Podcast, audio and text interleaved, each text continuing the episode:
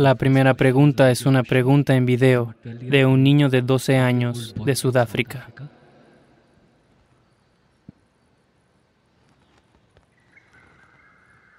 Soy Bashir Kemraj. Puede parecer que tengo 16 años, pero tengo 12. Mientras algunos niños eligen pasar su tiempo mirando películas sobre héroes falsos como Spider-Man y Batman, yo elijo escuchar a un sabio y sorprendente humano. ¿Entiendes? Humano. Ese eres tú, Sadhguruji. Lamentablemente, no todos los niños son tan inteligentes como yo para tomar decisiones tan sabias. Tengo que reírme de mis propios chistes. Nadie más lo hace. ¿Sabes, Sadhguruji? Sé que hay algunas personas que piensan que no hay nada de malo en ver películas de acción. Ve, siéntate y mira. Ve, siéntate y mira la película. ¿Cómo te afectará? Si el hombre se está muriendo en la televisión, tú no te estás muriendo. Pero, ¿nos afecta? ¿Cómo nos afectan las películas de acción, los combates de lucha libre y los juegos violentos en nuestra vida cotidiana? Gracias.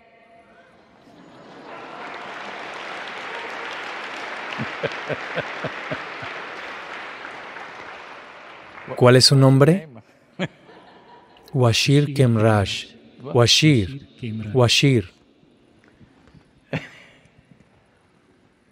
Bashir. Bueno, sobre la pregunta. Bueno, el nivel de violencia que se les hace practicar a los niños a diario. No sé los números y porcentajes, pero de lo que alcanzo a ver cuando los niños juegan y solo mirando, viendo aquí y allá, porque nunca sucede muy cerca de mí. Lo veo en los aeropuertos, en otros lugares. Incluso en los aviones los niños juegan. Desde mi percepción, puedo estar equivocado. Por favor, díganme. Casi 70-80% se trata de dispararle a alguien. ¿Estoy en lo cierto? Yo no veo a los niños jugando con un animal o haciendo algo en la pantalla. Todo el tiempo disparando. Bueno, siendo un niño pequeño, si le disparas a cualquier número de personas, digamos 100 personas, personas malvadas, por supuesto, vienen de, mira, cualquiera que no se parezca a ti es malvado. Esto es lo que es el racismo. Alguien que no se parece a ti, crees que debes eliminarlos por alguna razón. Entonces, ya sea que estés eliminando a un hombre negro, o que estés eliminando a un extraterrestre, no hay ninguna diferencia. Porque cuando los africanos llegaron a Europa y América, parecían extraterrestres para aquellos que no los habían visto antes.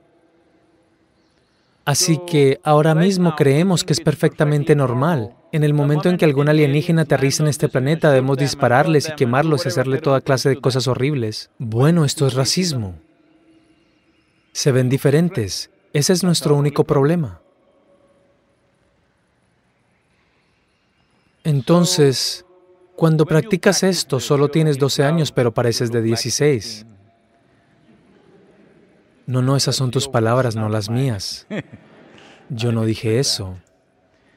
Entonces, cuando cumples 18 años, si has estado disparando en una pantalla durante 8 o 10 años, a cientos de personas, cuando cumples 18, ¿no te gustaría ver algo de sangre real?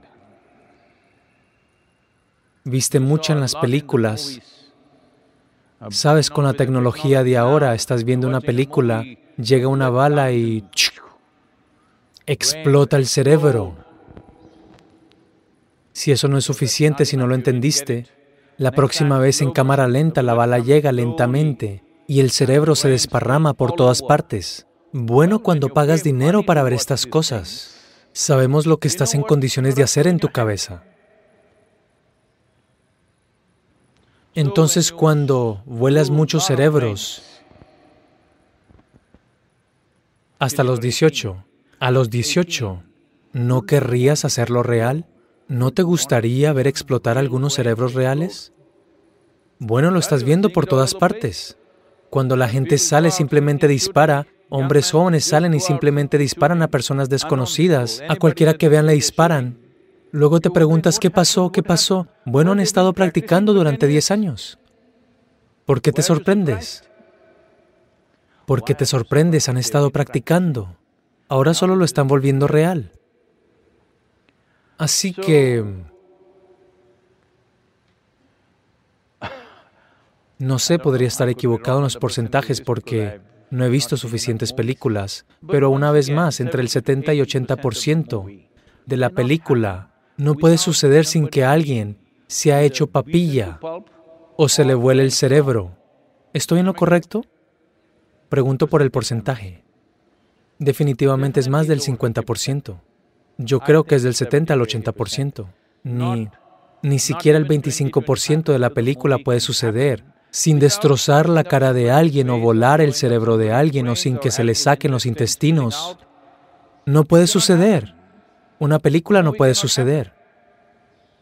Entonces, una vez que creas una cultura como esta, bueno, solo mira. Hubo una época, al menos en la India, nuestros héroes, hablo de los héroes del cine, eran hombres de aspecto amable, cantaban canciones, corrían alrededor del árbol y ya sabes, así. Poco a poco se ha convertido en esto. Un héroe significa tiene que ser musculoso y en forma porque tiene que aplastar a alguien. Heroico significa, yo no he visto las películas, pero he visto los carteles por todas partes. Donde sea que mires, él está así, queriendo aplastar a alguien. Si realmente lo hace o no, no es el punto. Definitivamente, estás creando una cultura de violencia. ¿Crees que esta es la manera de calmar cada emoción que tienes en tu vida? Esto no se trata solo de golpear a alguien. Tú, ya sabes, no he visto ninguna, ni una sola de esas telenovelas y esas cosas, pero cuando busco noticias o algo, a veces me encuentro con esto durante 10, 20 segundos. Veo una mujer que está gritando y tirando los platos por todas partes, un hombre que, ya sabes, golpea una puerta o una pared. Estás creando una cultura de que esta es la forma de calmar tus emociones. Bueno, los seres humanos tienen emociones, pero ¿no hay una forma más civilizada y consciente de calmar nuestras emociones? Cuando algo nos provoca, puede surgir alguna emoción en los seres humanos. ¿No hay una forma más civilizada de conducir esto? No.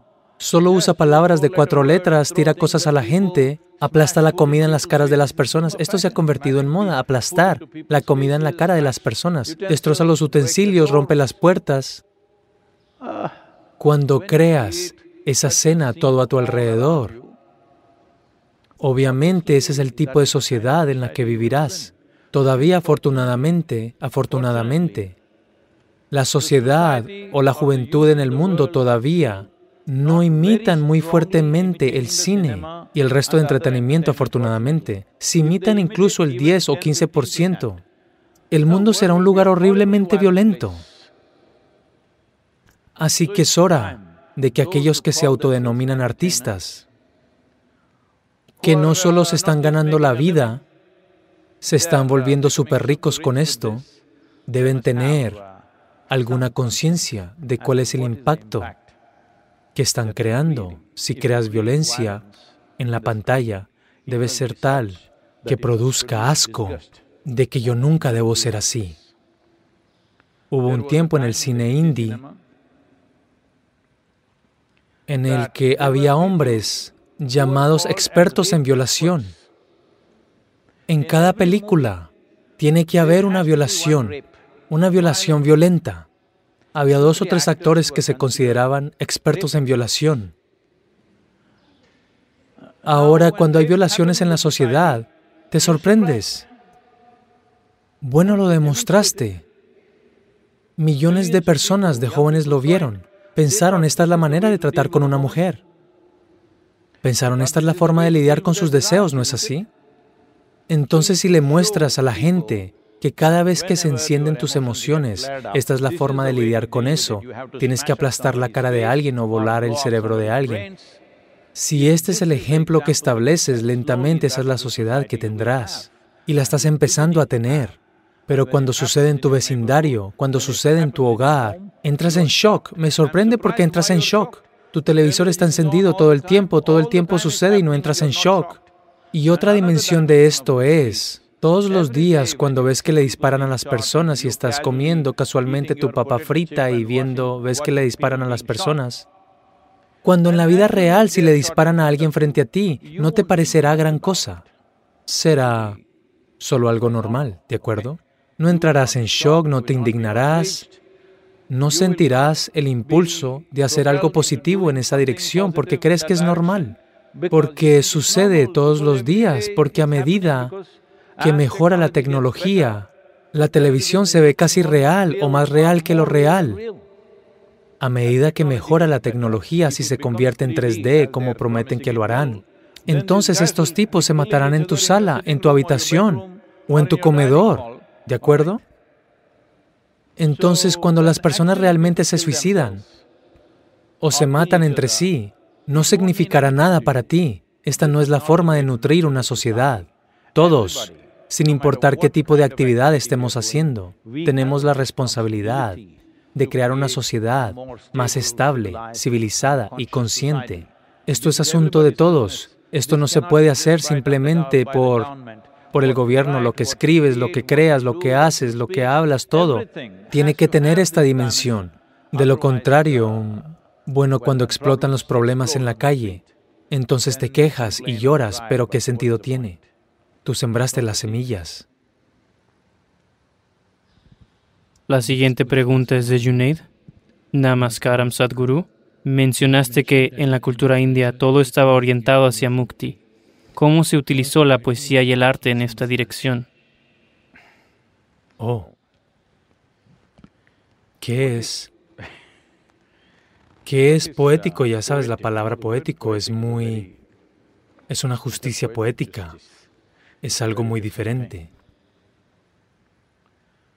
Bueno, yo estaba en Nueva York y visité a un artista muy famoso.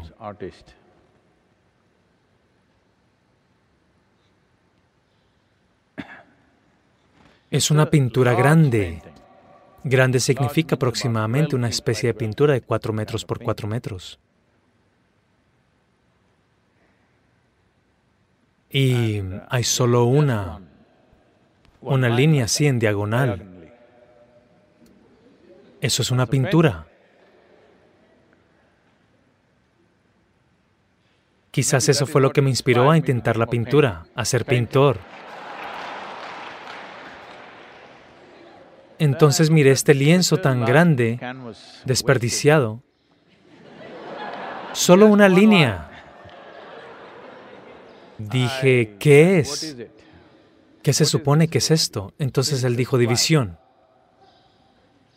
La sociedad está dividida, el mundo está dividido, así que esta única línea representa la división.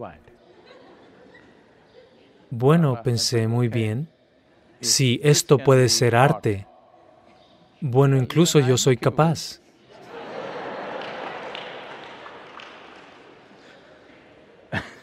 Una vez sucedió. Shankaran Pillai iba para su casa.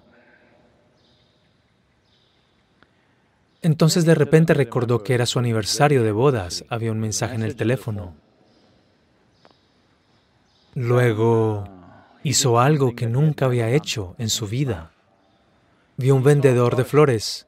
Fue allí y pidió una sola rosa. Entonces, el vendedor se puso a hablar y dijo, ¿qué le propondrás matrimonio a alguien? Él dijo, no, es mi aniversario de bodas. Oh, ¿entonces solo una rosa?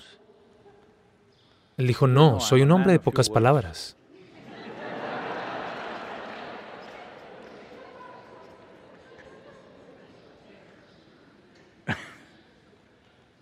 Entonces, ¿qué es poesía? ¿Qué es arte? En esencia, estos son aspectos de nuestra vida que no encajan en una definición. Por eso son importantes. Si hablas de poesía como lenguaje, la poesía puede ser movimiento, la danza puede ser poesía, ya sabes, cualquier cosa puede ser, la misma forma en que trabajas puede ser poesía. Pero estamos hablando de poesía escrita. Ahora bien, esto es lenguaje, pero no necesariamente tiene que encajar en el marco del lenguaje, porque el lenguaje tiene cierto marco. Si escribes en prosa, tiene que encajar en eso.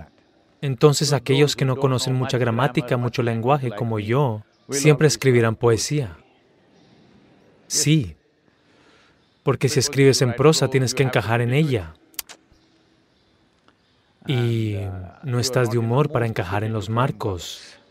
Así que escribes poesía. Y también arte y poesía son dos cosas que te permiten en algún lugar romper las limitaciones de tu propia lógica. Si escribes algo en prosa, no se me ocurre una especie de opuesto para las obras de arte. La prosa y la poesía son opuestas entre sí, de alguna manera. Si escribes en prosa, tiene que ser lógicamente correcto, no puedes escribir cosas ilógicas. Pero en la poesía, puedes expresar cosas que no son lógicamente correctas, pero que pueden ser ciertas dentro de ti. Tal vez estás tratando de explorar dimensiones que no se pueden expresar en el marco adecuado de la lógica. Creo que lo mismo es cierto con las obras de arte, que te da un formato en el que puedes romper tu propio proceso lógico.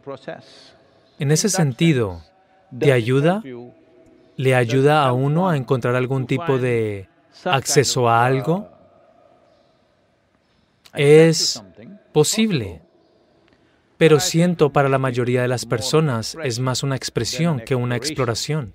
Para algunos es una exploración, para la mayoría es una expresión. Si es una exploración, entonces no debería preocuparte si alguien la lee o no, si alguien la aprecia o no. Es tu exploración, siempre y cuando te ayude a romper el marco de tu propia lógica y toques dimensiones que no son lógicamente correctas, pero que son 100% verdaderas con la vida. De alguna manera, si estás utilizando el arte y la poesía como una exploración, definitivamente te ayudará a ir hacia tu libertad, a tu liberación, como un medio más. Pero si es una expresión, es como cualquier otra expresión en la vida. Tal vez una palabra que dices, o lo que escribes, o lo que haces, cualquier cantidad de cosas. ¿De cuántas maneras se expresan los seres humanos? Esta es solo una forma más de expresión. No me gustaría situarla sobre las demás dimensiones de expresión. Alguien puede solo sonreír, y esa sonrisa puede valer más que todas las obras de arte del planeta. Así que no me gusta definir la expresión de alguien o una forma de expresión como una forma de expresión más alta que la otra. No existe tal cosa. Alguno puede no saber cómo sonreír, simplemente puede pararse así. Bueno, esa expresión puede valer más que todas las sonrisas del mundo. Entonces, una forma de expresión no es más elevada que otra forma de expresión, pero sí es una herramienta para tu exploración. Bueno, uno puede usarla.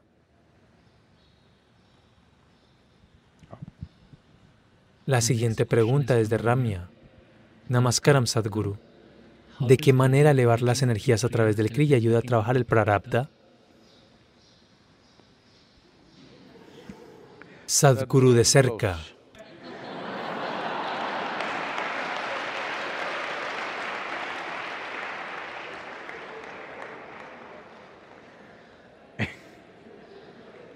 Oh,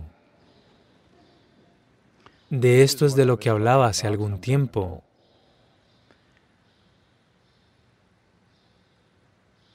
Mira la idea de civilización que tiene la gente, o de la cultura, o socialmente, qué decir, un comportamiento de compromiso. Creen que deben ser neutrales en todo.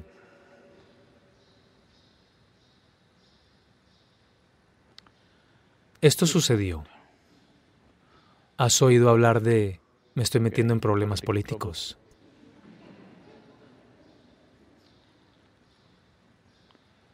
¿Has oído hablar del gobierno de Babri Devi?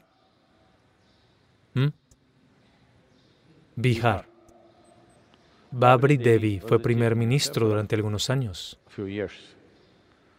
Fue considerado el gobierno más neutral o perfectamente neutral, porque no interfirió ni en sus propios asuntos.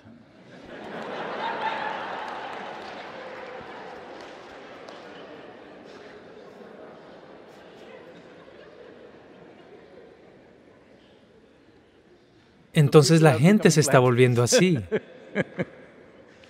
Ahora si elevamos la energía, diferentes personas se comportarán de manera diferente. Algunos se volverán quietos, algunos temblarán, otros rodarán, otros se arrastrarán, otros gritarán. Algunos abrirán sus ojos así, otros no podrán abrir sus ojos, todo tipo de cosas.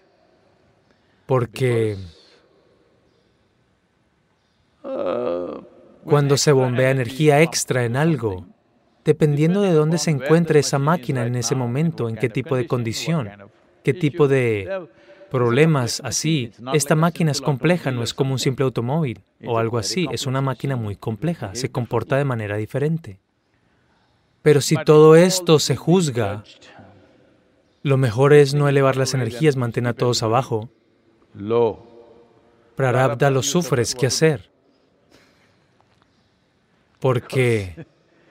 Porque si todo lo que sucede en un espacio se juzga en otro espacio, entonces no puedes hacer nada significativo. Entonces Prarabdha significa es tu karma asignado. Cuánta cantidad eliges en sí misma no es una elección consciente, pero es una elección. Cuánta cantidad elija tu vida depende de cuánto vibrante sea tu energía. Si tus energías son muy efervescentes y vibrantes, naturalmente eliges más Prarabdha, porque sabes que puedes manejarlo. No es un conocimiento consciente saber que puedo manejarlo. La vida sabe, la vida tiene su propia inteligencia, dependiendo de la efervescencia de tu cosa. Por eso es muy importante que no le enseñes nada a tu hijo. Solo juega, corre, salta, ríe, grita.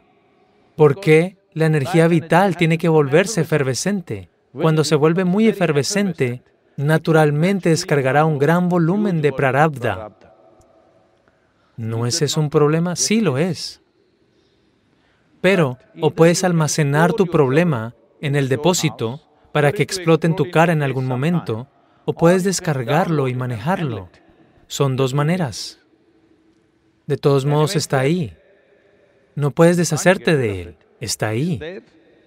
O lo traes y lo manejas, o cuando cae sobre ti parece que todo el universo se ha vuelto contra ti, Dios se ha vuelto contra ti, la creación se ha vuelto contra ti. La gente siempre está pasando por esto. Porque la descarga de Prarabdha ocurrió sin que ellos lo pidieran.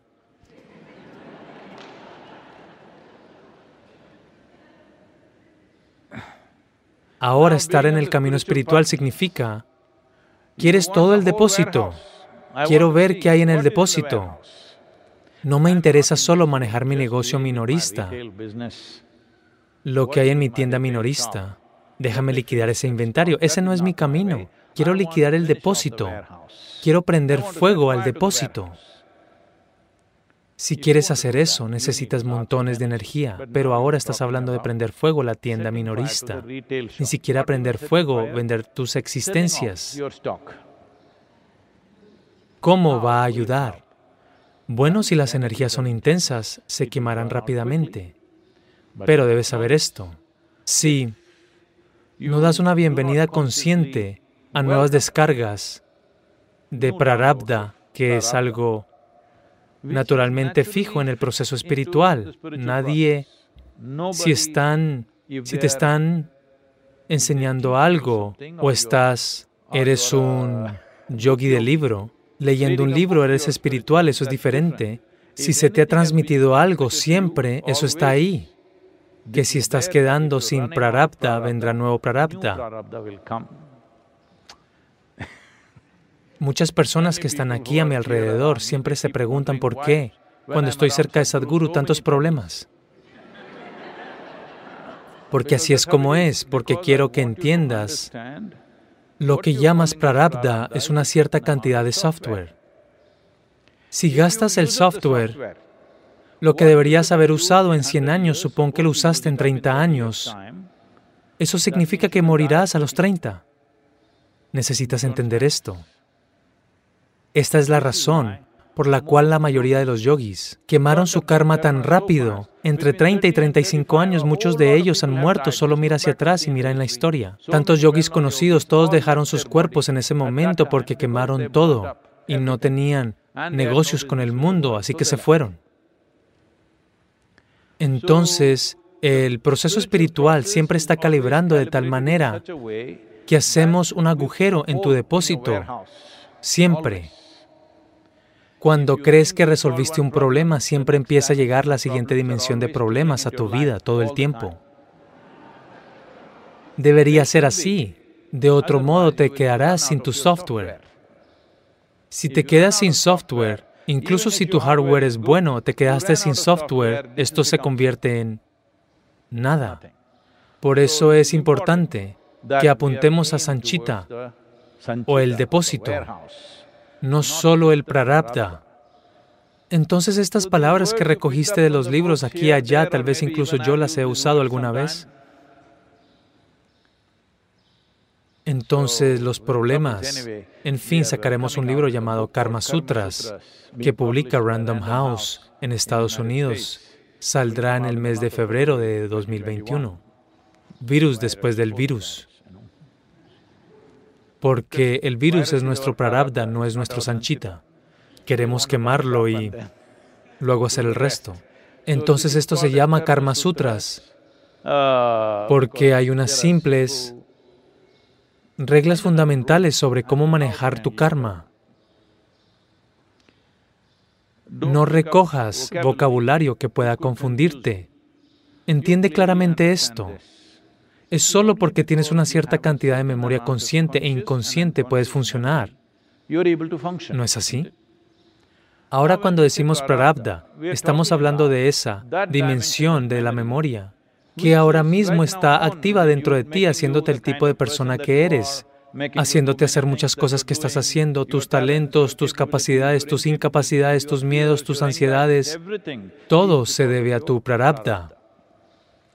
Si quemas esto, cuando llegues a cierto punto, puede parecer una libertad absoluta porque se han ido tus miedos, se han ido tus ansiedades, esto se ha ido. Muchos de ustedes han pasado por estas fases. No debería hablarte así, debería hablar de esto solo en el Sadhguru de cerca. Pero yo, ya sabes, soy así. No sé dónde estoy de cerca, dónde estoy de lejos. Siempre estoy de cerca, este es el problema. De todos modos, el departamento de video decidirá lo que es de cerca y lo que es de lejos a partir de ahora. Entonces, la gente a mi alrededor siempre está experimentando esto, que llegará un momento en que su sadhana es, ya sabes, llega a un lugar, de repente se vuelven muy pacíficos, muy agradables, saludables y están bien. De repente, niveles inexplicables de luchas y problemas, todo de repente. ¿Qué pasó? Mi espiritualidad, la espiritualidad ha fallado. Sadhguru me ha abandonado.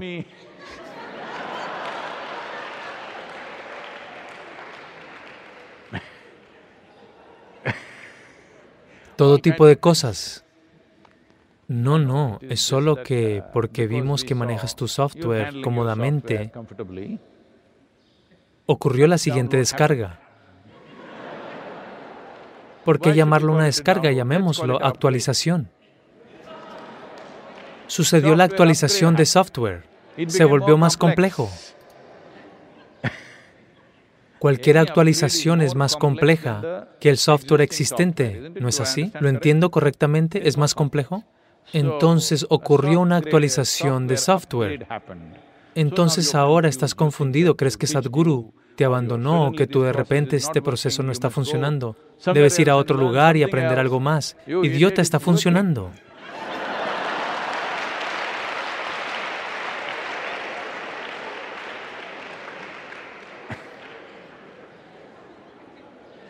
¿Qué hacer?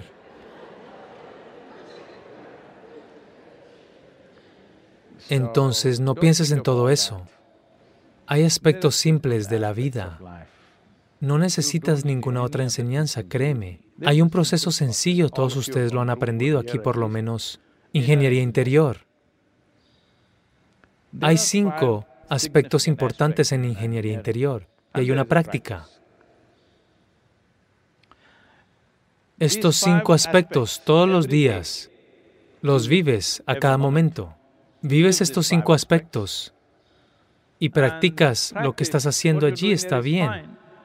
Pero si quieres algo más en términos de salud, bienestar, quieres transmitir algo en tu vida, entonces te enseñaremos otro tipo de prácticas. Podemos actualizar un poco la práctica, pero en términos del enfoque fundamental de cómo te abordas a ti mismo, estas 5 cosas son suficientes. No hay necesidad de una enseñanza más, una enseñanza más, una enseñanza más. Como no entendiste esas 5 cosas, estoy continuamente hablando. Sí. Hay 5 aspectos.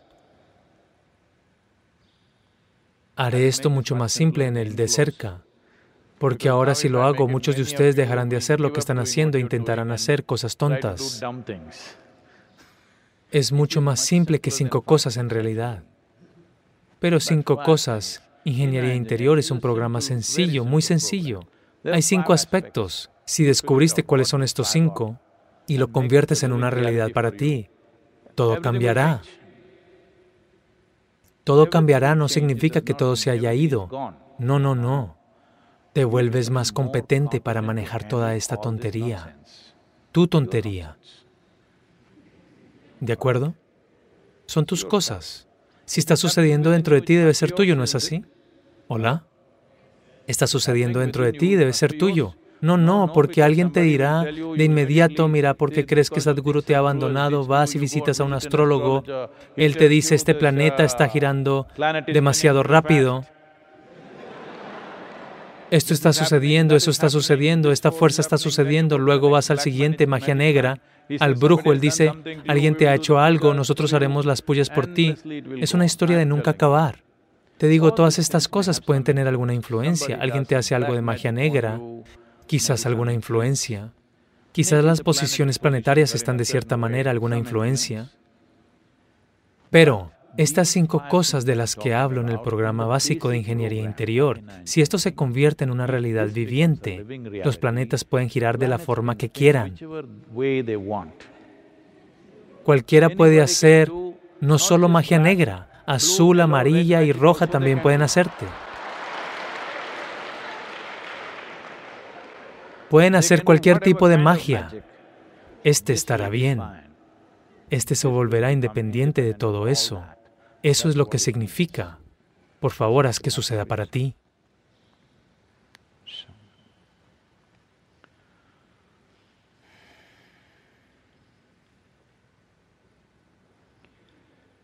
Yoga, yoga, yogeshwaraya. Bhuta, bhuta, bhuteshwaraya. Kala, kala, kaleshwaraya. Shiva, Shiva, Sarveshwaraya. Shambha, Shambha, Maha.